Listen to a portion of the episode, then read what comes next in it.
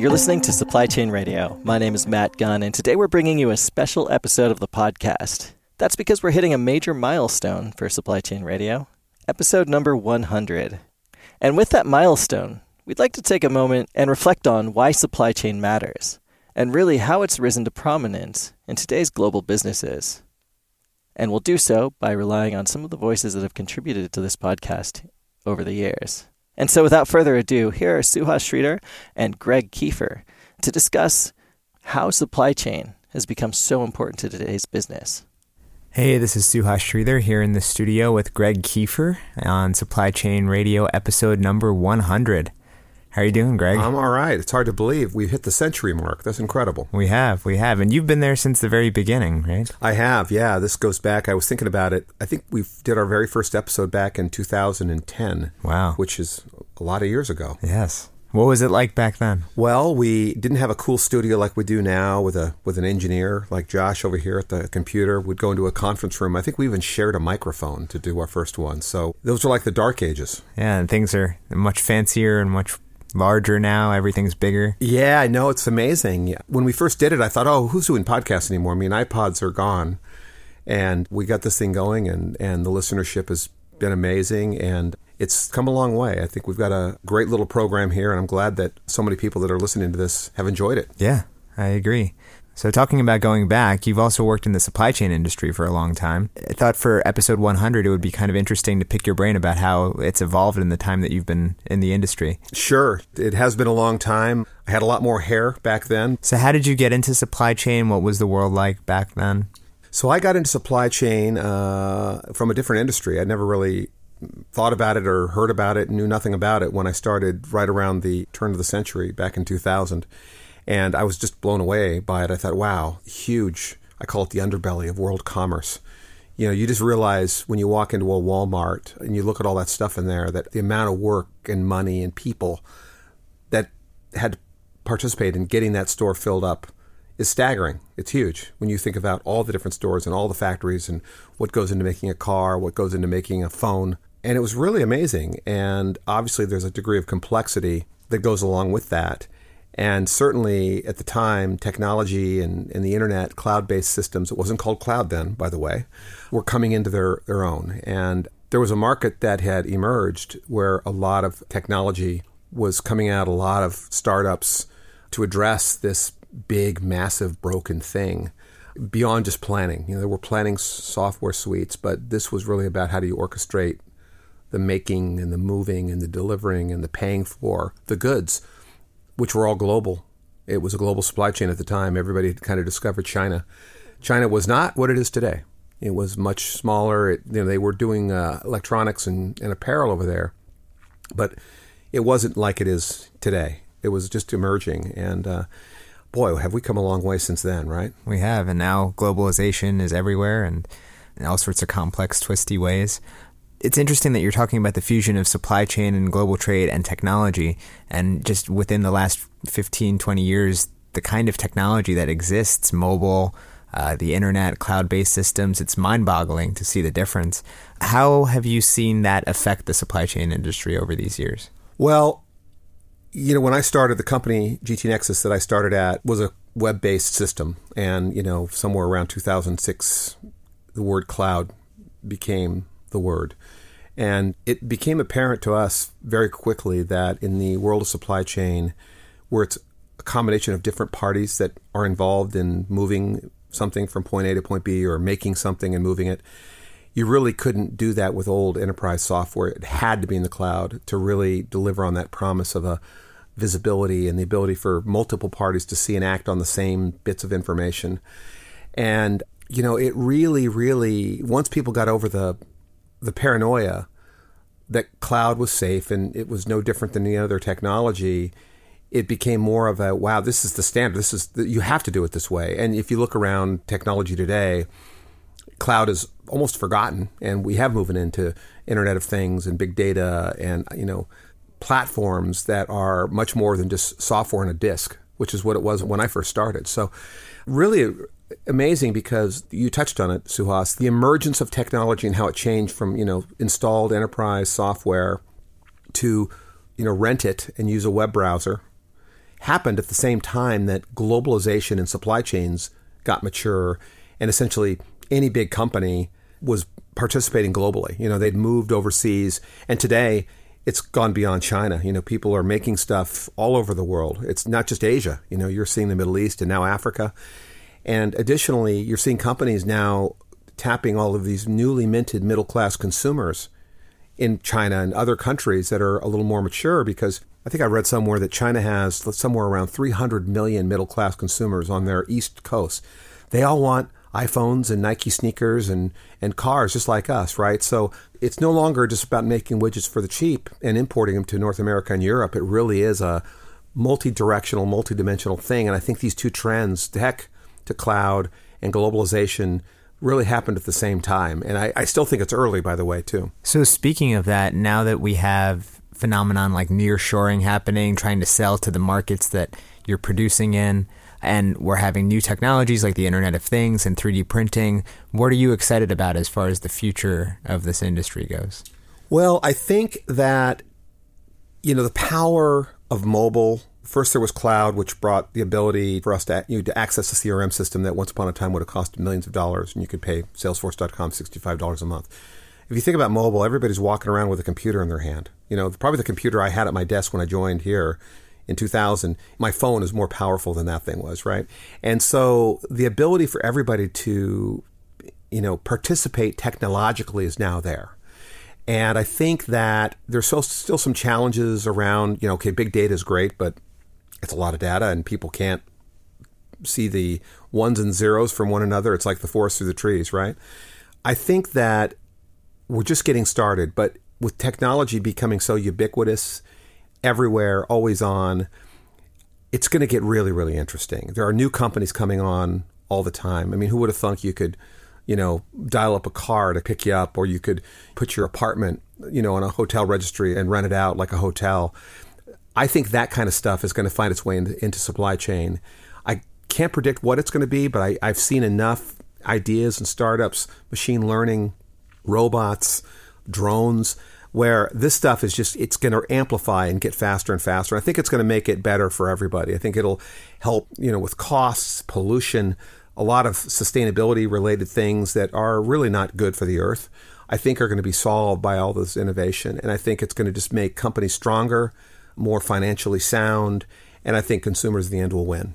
Very cool. It sounds like we've come a long way, and there's still a long way to go, but it's it's been an exciting journey. Yeah, yeah. And let's do another hundred episodes of Supply Chain Radio and keep talking about it. Sounds great. Yeah. Thanks, Suhas. Thanks a lot, Greg. Back to you, Matt. Thanks, Greg and Suhas. So we framed up a little bit of where supply chains come from and how it's risen to prominence today. And so as a next step, I'd like to share a conversation that I had with Eric Johnson of American Shipper.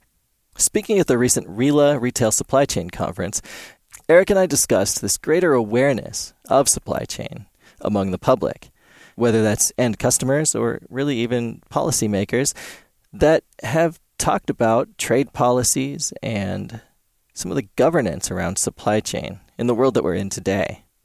Here's Eric discussing what some of the new challenges are with this new attention and pressure on supply chain. One positive of what's happened over the last few months is that our industry is a little bit more, you know, there's been a light shined on our industry. I think people are more cognizant of global trade, you know, how it impacts their life. I think they're talking about where products are made, where jobs are tied to, free trade agreements. Those kinds of things were very much in a, a secluded corner in the world of commerce. They're now being talked about, and that's fine. I just think it's it's sort of unfair to paint trade and all the folks who have jobs that are tied to trade in a position where you know they're having to sort of defend the benefits of it because I think we've seen over time that the benefits of trade are vast, not just in the, on a global level, but even within the U.S. And so, you know, people having an understanding, I think they do. You know, I think the ability to kind of adjust the throttle, the speed of the shipment in that final stretch from the vendor that they buy it from has helped them understand that things don't just magically appear on shelves. So that's good, but there's still so much that they don't really consider or understand. I mean, you talked about crossing borders. You know, a product that they buy, you know, the country of origin is going to be on there, but components of that product may have originated in five different countries, including the U.S. It may have crossed across U.S. borders as an export and then come back as an import. That's all good. It creates a lower cost, high quality product and creates jobs on both sides. So I think a lot of the rhetoric that's out there is kind of losing the nuance of this. It's not a binary question about where jobs are and where they aren't.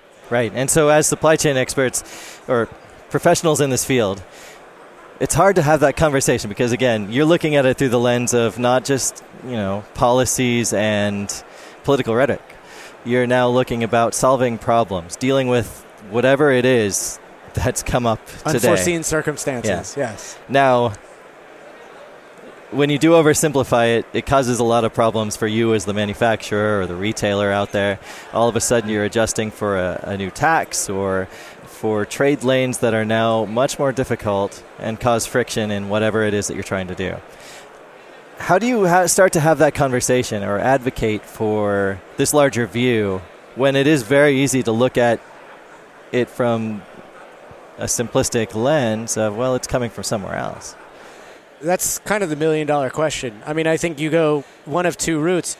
I mean, we heard today retailers are going to Capitol Hill and they're going to go visit the president and they're going to talk about not just the impact that any sort of non tariff barrier might have in terms of consumer prices and, you know, disruption to their supply chain, which means jobs.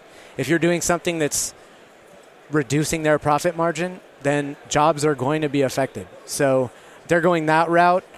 You know, I think it's a tougher route to go to the consumer and say, we've got to raise prices because there are, there are barriers up that have restricted our ability to make money. Additionally, I, am not really sure how receptive the public would be to retailers saying, we would love to make goods that are all made in America, but this is how much they will cost.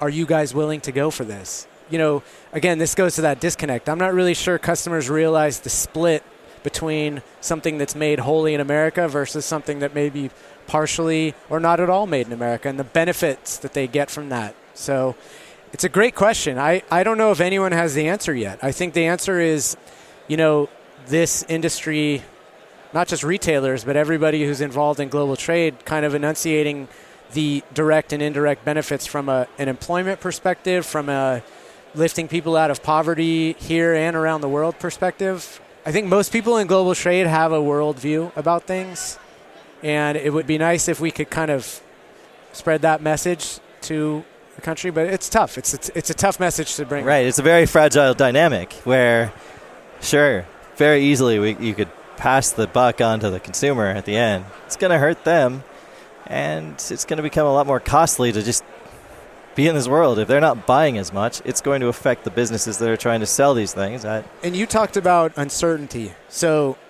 I mean, most supply chain managers are pretty accustomed to dealing with uncertainty. You know, I mean, they have teams and tools that help them manage things like a ship being late or a volcano erupting or, you know, even micro, more micro kind of delays.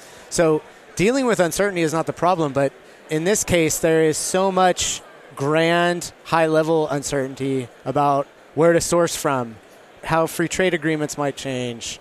It's a lot to manage. It's hard to run a business when so many like structural things are kind of uncertain right now.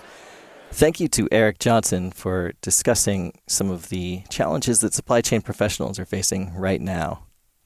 Now we'd like to take a little bit of a look ahead. For this next segment, I spoke with Boris Felgendreher, of GT Nexus. Now, as we've kind of laid out, supply chain has become more important and it's under more pressure than ever. And it's really a business of dealing with constant change and uncertainty. But along the way, supply chain has also become a bigger part of businesses themselves as they've all adapted to this new world of global trade that we're in. And so Boris is going to speak now about the role of supply chain and how it's changed and where we're going next. Yeah, I think one thing we've seen over the last 10 to 15 years is that the role of supply chain has really stepped out of the darkness, right? so to speak. Like it used to be seen, first of all, as a cost center and something that was going on behind the scenes, right? In the in the warehouse, in the backyard, in the shipping yard, shipping containers, trucking. It had a sort of this this you know back alley sort of um, view of it, right? But what we've seen over the last five to ten years, even fifteen years, is that the supply chain as a function has really evolved and stepped into the limelight. One way you can see it is that nowadays you know, the companies that are globally operating and that are successful, many of them have chief supply chain officers, meaning the heads of supply chain actually have a seat at the executive table, which never used to be the case like maybe 10, 15 years ago. And I see two big reasons for that. Number one is that a lot of companies gotten burnt. If you think about in the last few years what sort of scandals have hit the supply chain. This goes across industries, right? When you think about the textile industry in Rana Plaza and factories collapsing, when you think about the automotive supply chain and malfunctioning products and seatbelts not working and airbags not working and, and brake systems not working, all of these industries have had their share of scandals and problems that originated in the supply chain. And I think a lot of companies have gotten burnt and they realized that no amount of upfront investment into brand and advertising and promotion can offset when something goes bad in the supply chain, right? So elevating the role of supply chain has become a risk mitigation strategy for most organizations.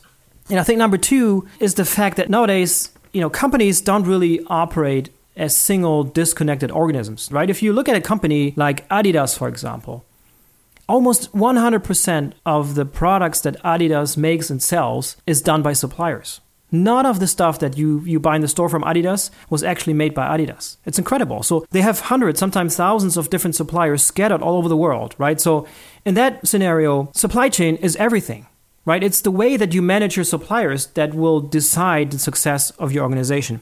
And that's not only true for, for textile and fashion, it's also true for automotive companies, for example. I was recently at a big automotive conference uh, in Germany, and I learned that Mercedes Benz, for example, has 1,500 suppliers worldwide, BMW, 1,800 suppliers, Volkswagen, 6,000 suppliers. And one of the biggest tier one automotive supplier, Bosch, they again have 18,000 direct suppliers. So combine that with the fact that 75% of the parts that go into a car are not even made by the OEMs, but are made by suppliers, then same scenario there. I mean, 10,000 parts go into a car. So 7,500 parts of those are made by your partners. So if you don't know how to manage your ecosystem of partners, you're screwed. And that, by definition, that's the role of supply chain. So, make a long story short, what we've seen is the supply chains evolving and coming to the limelight, stepping out of the shadows, and taking a very, very prominent role inside the organization. Yeah, and that's a great point right there is that these are ecosystems, these are networks, and the change from being just that simple company that has its own factory that you know is sourcing very simply or locally and building a product that's really only going out to a small area of distribution. Most of the companies that we talk about or, or the biggest leaders out there, manufacturing or retail, are global. And so that's why much of our focus is in that direction. Now, you talk about leadership and you talk about how supply chain has elevated itself, but what are some of the ways that you're seeing companies start to do that? What are the technologies or the trends that are transforming the way that we do look at supply chain and its role? Yeah, I think there's there's two things here. So it's not only technology play, but to- technology plays a very very important role. But part number one is that sort of ecosystem view. Even realizing that you know your success doesn't just depend on what happens inside the four walls of your organization, but it's to a large extent dependent on what's happening across your network, right? So that view, that change in perspective, embracing this ecosystem view, I think that's number one. Number two, in order to make that ecosystem view a reality, in order for you to become a successful ecosystem orchestrator, you need a dramatically different sort of technology than you've used in the past, right? So in the past, especially manufacturing was really concentrated around one big monolithic you know ERP system, a system that's installed in your you know on your premises and on your own servers to manage processes and data inside the four walls of your organization. That was kind of the gold standard. But that, you know, it turns out that these sort of systems that were made for just a single entity are not at all good for managing and orchestrating networks. So every technology you employ today in this environment needs to be with a network in mind. It needs to be built in a way that data, for example, can be shared across company borders freely, right? So you can give people access rights to data whenever necessary. You can share whenever it's necessary, right? And to collaborate around processes and data. That sort of system requires you to be in the cloud, right? You, you can't have that sit on your own servers because then you really don't transcend company borders. So you're looking at a dramatically different technology infrastructure that can make this sort of ecosystem view reality. All right, so a few points that we've made. Uh, supply chain has stepped up, uh, whether it is through executive leadership or people rising up the ranks to lead corporations coming through the supply chain itself, or simply whether it's this new perspective on how the world is a very connected place and how no business is an island unto itself, combined with new technologies, new ways of planning and creating and making goods and delivering them to the market. Supply chains come a long way. But how do you see it changing going forward? Where does this continuing evolution take us over the next five or ten years? We actually asked that same question to 337 executives from over 20 countries. As a piece of research I was personally involved with just recently. And we asked them of their digital transformation journey of the supply chain. It turns out that most companies have realized a need to transform digitally. They also have embarked on a journey, but a lot of companies are frustrated with the progress. But that said, with a time horizon of five years, most companies expect dramatic changes to happen in, in just a, the short time frame of the next five years. And it turns out that companies have identified the key technology enablers of their digital transformation journey. So, by far, the most important enabler, according to this piece of survey, is supply chain visibility platforms and tools. 94% of the people we asked uh, named that as one of the key enablers. Big data analytics was number two at 90%, simulation tools and cloud. So these are the technology enablers that people have identified. There's a big consensus about what those are. And everyone agrees that five years from now, the supply chain will look dramatically different. So more data will be exchanged. The connection with suppliers will be even more closely tied and more closely connected. And for all intents and purposes, I think the supply chain will be a different place. That's what most executives that we talk to predict for the next five years, which is not a long time horizon, by the way, right? Five years, especially if you're talking about big corporations, it's sort of hard to turn a big ship around by itself. And now imagine turning a big ship around and all its smaller suppliers in the, the ecosystem we talked about earlier, how to turn that around as well. Because it's not enough for you as an organization to evolve and to embrace digital technologies, but you need to pull along your entire network of partners as well. So, you know, long story short, I, I believe there will be dramatic changes. Everybody feels it. There's a little bit of anxiety in the market that people get left behind, and, you know, there's disruption in the market. So people are a little anxious. They want to get smart of it. They make investments. They try things out. They become experimental. Everybody at this point has a digital transformation initiative and they're they're playing around and have pilots going on all over the place. So and if you find yourself in the camp of waiting, I think you're you're you're making a mistake. I think sitting this one out and waiting on the sidelines for digital transformation to go away, um, that's not that's not a good strategy. I think the the next five years will we will not see a linear change but the rate of change will change. in other words, you know, we will see exponential changes in technology and in the way supply chains are run. So, you know, the next five to 10 years will be super, super interesting to watch. Thank you, Boris. And thank you to everyone who contributed to episode 100 of Supply Chain Radio, including Josh Caldwell, who works behind the scenes to bring this show to you almost every week. I'd also like to take a moment to thank all of those who have contributed to the show over the years, whether you've been a part of the GT Nexus family or someone who works in supply chain that's contributed your knowledge to this show. We've learned a lot along the way, and we hope to continue doing so in the future. Whether this is your first episode or the 100th that you've listened to, be sure to find us on iTunes or your favorite podcast network. This has been Supply Chain Radio, episode number 100. Thank you for listening.